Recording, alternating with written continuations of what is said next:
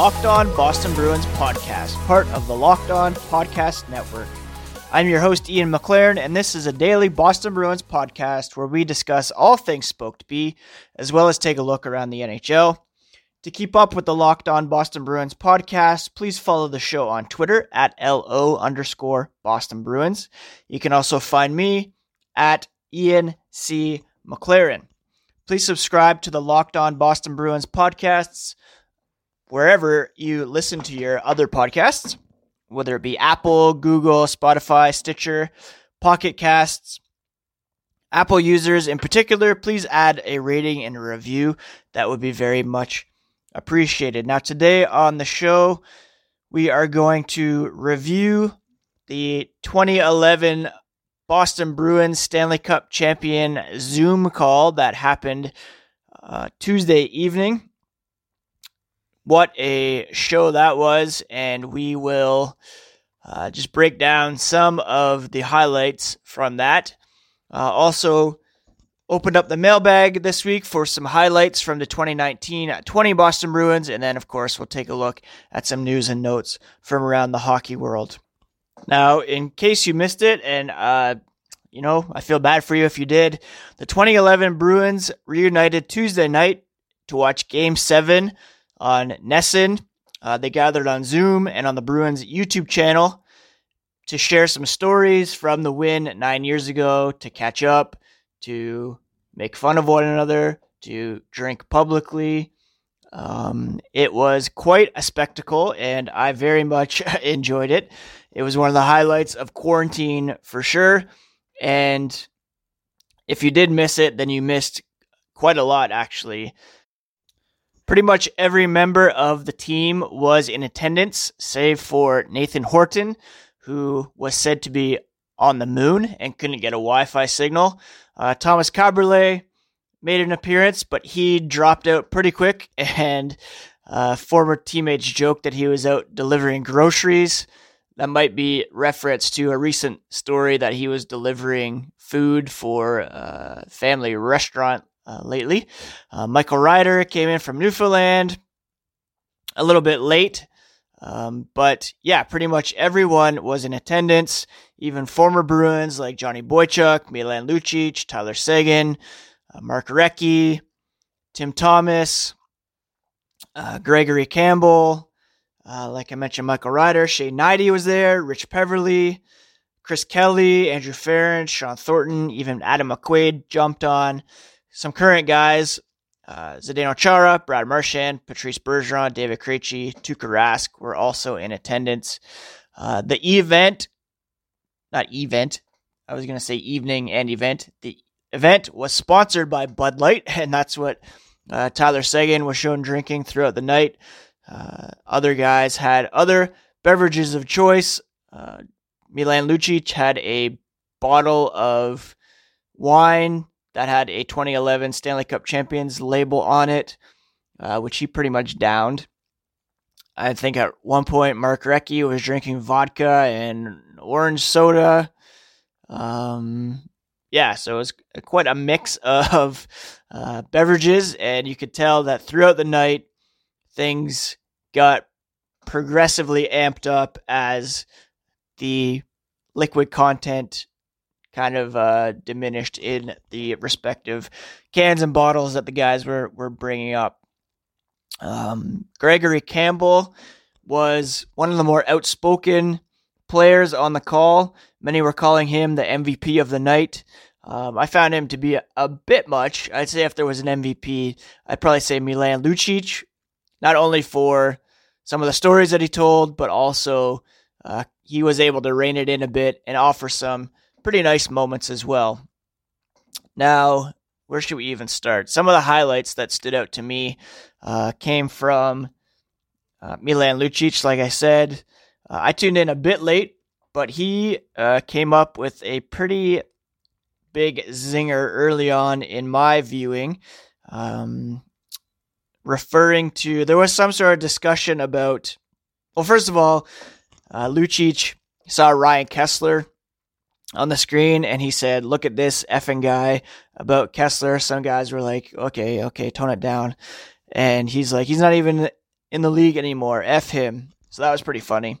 But then it got really good when uh, they were talking about Tim Thomas being bumped at some point during game seven and how goalie contact has diminished in years since then. That was one of the really interesting hockey related things that came out of this Zoom call. They, like I said, they talked about how goalie contact has diminished, how um, hits during that series and during that playoff run would result now in much greater penalty than they were. We think of the Aaron Rome hit in uh, game three, but there were other incidences in that series, even that game, where Andrew Ference was hit and he said that he busted his shoulder and it, it affected him all the rest of the summer. How, you know, the penalties for that would be far greater today than they were back then, even just nine years ago. Anyways, so they were talking about how goalie contact has lessened over the years, and Milan Lucic uh, chirped in and said, "I wonder what happened for that to go away." And he was clearly referencing his hit on Ryan Miller, which occurred in a game between the Bruins and the Buffalo Sabres back in 2011. So this was in November of 2011. Uh, Lucic just steamrolled Ryan Miller, who was outside of his crease trying to play the puck. Uh, Lucic answered. He said he shouldn't have been standing there. Stay in your crease. No. And then Chris Kelly pumped in and said, You ruined their entire season that year. Andrew Ference responded by saying, You ruined the entire organization. And if you remember, the Sabres were actually in first place at the time. And I mean, it was early on the season, but uh, there was really a call for the Sabres to um, respond. Um, they lost 23 of their next 33 games, missed the playoffs, and just really seemed to rattle the team as a whole. So, um, you know, obviously they weren't a powerhouse per se, but um, it really did seem to throw their whole season off kilter and uh, led to, you know, rebuilding. Well, not directly, but you know what I mean. Um, another hilarious moment was, you know, I don't really want to get too deep in the waters here, but there was definitely some awkwardness with Tyler Seguin being present on the call, with Nathan Horton being absent. There was um, a port, port, a point in the conversation where uh, the Bruins were talking about Marchand and Seguin partying very hard after the Cup win. Gregory Campbell said, I remember Seg sitting on the sidewalk with, uh, never mind. Now, you can kind of read between the lines here and put the pieces together as to the reasons why both Nathan Horton and Tyler Seguin ended up leaving Boston. And if you connect the dots there, you see kind of what Campbell was referring to and how awkward that must have been for Seguin. Actually, I, I'm surprised he lasted for the whole call with just that awkwardness hanging over with how close Lucic and Horton are, and also David Krejci still to this day. Uh, so yeah, that was kind of uh, pretty funny and also pretty awkward. Another moment that stood out for me was Chris Kelly uh, chirping Brad Marchand. Marchand was uh, the victim of many chirps uh, on the night. A lot from Gregory Campbell. He and Campbell went back and forth for a good two or three minutes. Uh, Campbell really poking fun at Marchand's clothing line and, and, why he needs to do that if, if he's hurting for cash, things like that. At one point, Chris Kelly said to Marchand, "Once Bergie retires, your game's going to shit," which I thought was was pretty hilarious. Um, and then you know I'd be remiss if I didn't mention a comment by Tuukka Rask, who recently had uh, a child with with his wife, their third daughter. He made a really unfortunate comment. I know he was just kidding. I know he loves his daughters, uh, but he made reference to the fact that he does not have a son, and I know he's getting roasted for that, and with with good reason. I, I mentioned that to my wife, and, and she cringed pretty hard and said that's pretty awful. But I know in the context and who Rask is off the ice that he is a loving family man. And uh, still, it was an unfortunate thing uh, for him to say for sure, and, and probably one of the reasons why uh, the stream is um, locked up at this point. Now, one of the nicer moments, like I said, uh, Lucic kicked off a couple of toasts along the way. First was to uh, Tim Thomas. He said, I haven't seen Timmy T in a long time. You were the MVP that season. 938 save percentage. What a historic season for a goalie. Tank, I appreciate what you did that year. I love you, man. And then later, after the Bruins had won, uh, the game was over. Uh, Lucic again asked the guys to raise a glass. He said, Let's just cheers to the fact that we got our names on the cup, that we won together. This is a family that we will have for the rest of our lives. I love you guys and cheers. At one moment, there was uh, a text that was sent by uh, Dennis Seidenberg that all the guys got. I know when Rich Peverley was on this podcast, he mentioned that there's a group chat that continues to this day. And you can really see the bond that was created between these guys. It was a long time since some of these guys had connected with each other. There was points where guys were asking kind of, you know, where are you? Where are you at these days? Uh, but it was cool to see that bond that was created. And obviously, there were a lot of inside jokes that were alluded to that couldn't be talked about openly. Um, and there was also, you know, some good natured ribbing, some chemistry that still obviously existed, some appreciation that you could see guys had for players like uh, Mark Recchi, Dennis Seidenberg, kind of those older guys who um, aren't playing anymore. Um, Michael Ryder, guys could. Um, there was a lot of love for him as as kind of that laid back guy that um, guys really seemed to have fun with. You know, overall, it was uh, very very entertaining. Oh yeah, one other uh, note that was pretty funny, not funny, but um, enlightening was Lucic asked Bergeron if Burrows actually bit him. He said yes. He still has the bite mark. Uh, he said, I don't, I don't know if that's true, but speaking of the Canucks, uh, Roberto Luongo tweeted on Wednesday morning a screenshot of uh, the uh, the call and said this is precisely what my nightmares have looked like, and it was uh, you know a screenshot of the twenty or so Bruins um, that were gathered on the call. All that to say, it was well worth taking the time to watch this, to witness the camaraderie that exists between all these players. Uh, to this day, you know, nine years later, it really made me think about the 2019 20 Bruins and what it would be like to, to sit through a call uh, with those guys all together after, uh, you know, what should have been a win last year and um, yeah, I don't know, really know what to say. It, it really filled me with some warm feelings, memories from watching the 2011 run from the comfort of my own home.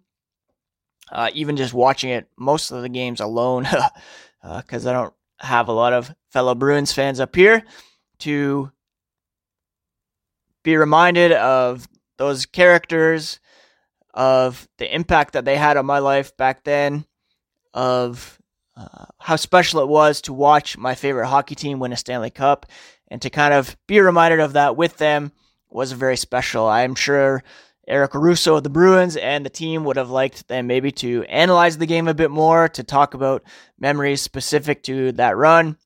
But, uh, you know, it was very entertaining nonetheless, and uh, I really enjoyed it. Hopefully, they at least uh, release some sort of highlights of it uh, so that uh, those of you who didn't tune in are able to at least uh, you know get a taste of what was going on. And again, I was really struck by Lucic's candor and also his sentimentality. I think that was one of the favorite things for me. I know he's oft maligned as a guy who's lost a step, and Bruins fans, for the most part, are pleased that the team made the decision to part ways with him rather than re signing him and kind of being stuck with the contract that he now has with the Flames, previously the Oilers. Uh, but for me, uh, the Ryan Miller story is, is Kesler chirps and his toasts, those were the highlights for me. And um, looking back at some of the highlights, I, I remember now how dominant he was and how much of an important part he was for that team. And you can tell that he was really happy to be part of it, that it was special for him to win in Vancouver, and that he really has fond memories of his time with the Bruins. And I'm sure part of him wishes he was still part of the team with some of the core guys that are still around. Uh, but for me, yeah, that was uh, the highlight of the night for me. And again, I wish Nathan Horton could have been there. Uh, for whatever reason, he was not on the call. And um, I just uh, hope he's doing well wherever he's at. So, again, yeah, hopefully you can check out some of the highlights at some point. You can see some of the clips going around on Twitter uh, for those who are, are really hard up for this content. But hopefully, I was able to give you some sort of picture of, of how great it was.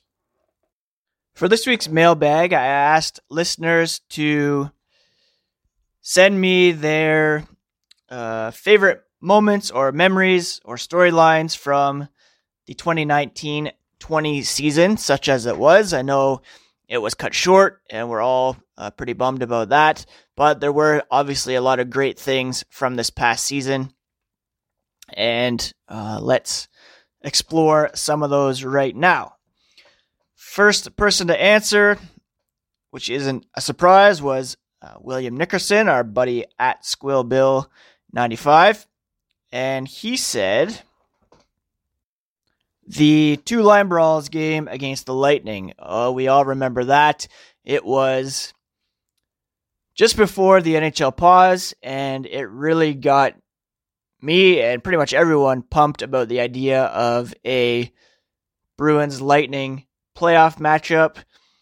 The Bruins were on track to play the second wildcard team in the Eastern Conference. The Maple Leafs and Lightning were on track to meet in the first round. And I don't think anybody would have picked the Maple Leafs to beat the Lightning at this point. And, you know, it would have been cool to see a Bruins Tampa Bay meet up in the second round of the playoffs, especially after that game and just the bad blood that had been brewing. The Lightning had really loaded up with some physicality in uh, Barclay Goodrow, Blake Coleman, Pat Maroon was there, who, um, you know, was part of last year's Blues team that beat the Bruins. Um, so that would have been really great to see, but uh, for the time being, that's going to be put on hold. But yeah, that game really gave us a tantalizing preview of what could be in the playoffs. Next up, we have um, Sam Leeper at Sam R. Leeper. She said the rise of the great Brandon Carlo. I would have to agree. Brandon Carlo emerged as one of the top defensive defensemen. You know, I'd be willing to say in the league this year. His steady presence you know, alongside uh, Torey Krug is a bit more offensive minded, a bit more freewheeling. That pairing is just so good, and we all hope that it remains together for some time, even though Krug is, of course, a UFA.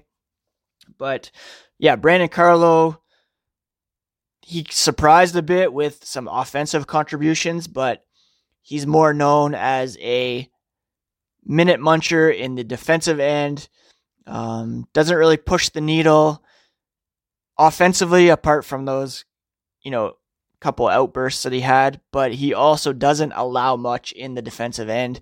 And he is going to be a key part of the Bruins blue line for quite some time, especially with Zdeno Chara nearing the end of his career. He's really going to step in, I think, and be that steady, reliable defensive presence and the Bruins are quite lucky to have him. Between him and McAvoy, um, those are two really key foundational pieces for the Bruins uh, coming up for the future. Court Lalonde at Court Lalonde, he said Pasta is becoming an elite player in the league and his performance at the All Star game. I mentioned that on Monday as my highlight of the season. The fact that David Pastrnak emerged as an elite goal scorer, sharing the lead with Alexander Ovechkin for goals and if the season were to end right now, he'd therefore be a co winner of the Rocket Richard Trophy. But he also displayed uh, some defensive responsibility that wasn't there before. He has proven to be an elite uh, playmaker as well. He had uh, much more primary assists than both Alexander Ovechkin and Austin Matthews in five on five play. So he is an offensive driver as well. And yeah, him becoming a Hart Trophy candidate this season was a, a real highlight for me. And, and I do agree with you there, Court. Um, couple more. Sarah Griffin, who's been on the podcast a couple times at SKG underscore 18. Those of you who know her know that she is a very big Charlie McAvoy supporter, and she noted his first goal was a highlight of the season. Uh, it took him a while, but he finally did get that first goal, an overtime game winner, and then he had a few more after that. I really feel that he was starting to find his groove um, offensively. We all know he wasn't going to stay at 0% shooting all season. And if games had kept going, I think he was due for more of a breakout, uh, which you know would have been great to see, and um, I think he would have been a key contributor in the playoffs. Finally, Amanda Kegley at Amanda Kegs. She said Charlie Coyle. That's it. That's the tweet. If you recall, earlier this season, Amanda was on the podcast for our Charlie Coyle Appreciation Day. Uh, I would have to agree with that. Charlie Coyle, for me, became a very important part of the Bruins team this season. He has become one of my favorite Bruins, both on and off the ice. In a handful of games prior to the pause, he led all Boston forwards in total ice time, which really shows you how much um, the Bruins coaching staff came to rely on him in all situations. Um, so that uh, bodes well for the future of this team. Sam Leeper also just tweeted at me with uh, the mom strip. We all know how special that mom strip was. Uh, that really seemed to turn the Bruins. Not that it needed turning around, but they had gone through a bit of a dry spell, and then they uh, went on this winning streak with the moms around, and really seemed to re-energize this group. Um, so that is also a highlight as well. If you have any more, keep sending them along, and I'll revisit this uh, on Friday's podcast as well. But thanks for sending these in. Those were some great uh, reminders of how special this season had been to date. Let's finish up today's podcast with some news and notes from around the NHL. There's multiple reports coming out that the NHL is considering staging the 2020 draft in June before the potential resumption of the schedule this summer. That would be, of course, unprecedented because the draft is typically held after the playoffs, and the playoffs are used to determine draft order for the playoff teams. So it would create some buzz for the league, but also some potential complications, such as, yeah, like I said, how uh, the draft lottery would work, how um, the 16 teams that are in the playoffs, how that would be determined. Also, some, you know, conditions pick conditional picks that are tied to playoff performance or how far a team goes, uh, and maybe even trading players on current rosters, uh, which is a, usually a highlight of the draft as well. So there's a lot to be um, decided about the draft, whether it will go ahead prior to the resumption of play, but um, yeah, who knows exactly how that's going to, to come about. Um, Friedman, Elliotte Friedman, that is, of Sportsnet, he's reporting that the idea of staging neutral site games could indeed be a no go. He says the league could instead consider using one NHL city per division for staging its games. And the plan remains to resume the regular season prior to jumping into the playoffs, uh, which I guess is for the sake of fairness and getting everybody to an equal amount of games, but uh, seems a bit redundant at this point. Who really cares about regular season game between, say, the Devils and the Sabres, for example? Larry Brooks of the New York Post says, uh, you know, European players returning to North America could be a stumbling block for the league's plans to resume the schedule. Um, different countries have different responses to the the pandemic. So, Sweden, for example, has opted for very lax social distancing, and that has resulted in a huge bump in COVID 19 cases there. So, what does that mean for Swedish players who have gone home to come back? Uh, they'd have to be in quarantine for at least 14 days before they'd be able to join their teams. So, uh, that could really cause a bit of a wrinkle as well. One other note the Columbus Blue Jackets tried to get a jump on free agency by recently signing Mikhail Grigorenko from the KHL. You'll remember him as a highly touted Buffalo Sabres draft pick a few years ago. They signed him to a one year contract for 2020 21, but that deal was rejected because he's ineligible to sign an NHL contract until free agency opens following the season. So the Blue Jackets released a statement saying, uh, we announced the signing of Grigorenko to a one year contract. It was rejected by NHL Central Registry due to a misunderstanding with regards to the filing window. We have been in contact with the league and his agent, and the contract will be filed on July 1. So technically, he's not signed, but he said he's made his decision. The contract is valid and it will be filed when free agency begins. I don't think anything changes. There's no way I'm going to talk to other teams. That doesn't mean other teams might not try to slip in and approach him with a better offer.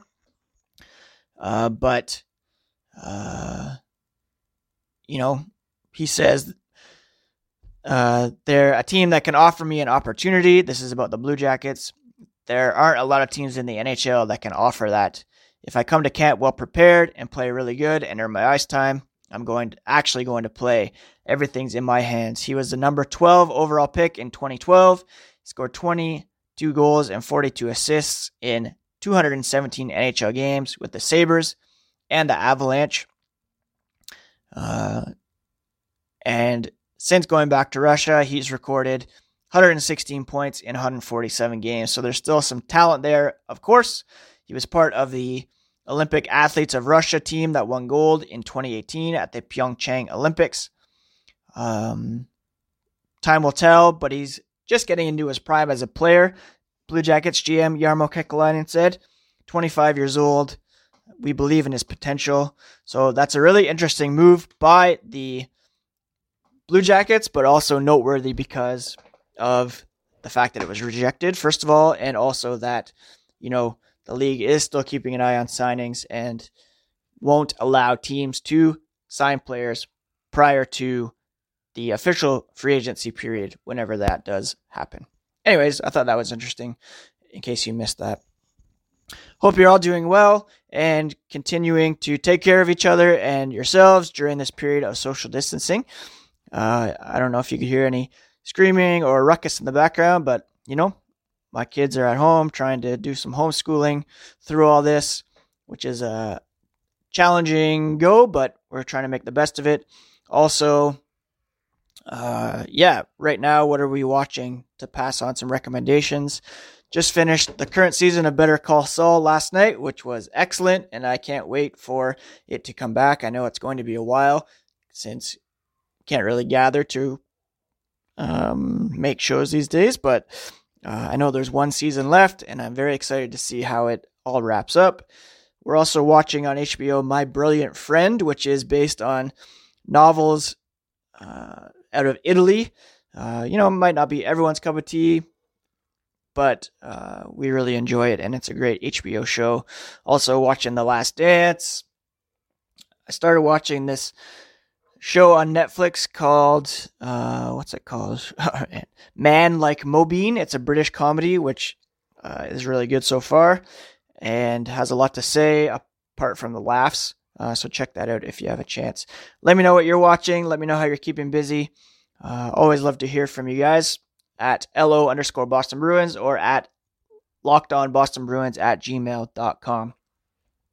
We'll be back in a couple days with the next episode with a, a very special guest, and I'm very uh, much looking forward to talking to as he um, crosses a lot off my list of interests in terms of hockey and otherwise. So, just a small teaser for you. Um, so, yeah, that's it for today's episode. Please subscribe, download, rate, and review the show, and take care of yourselves again. Uh, and we'll talk to you again soon. Peace.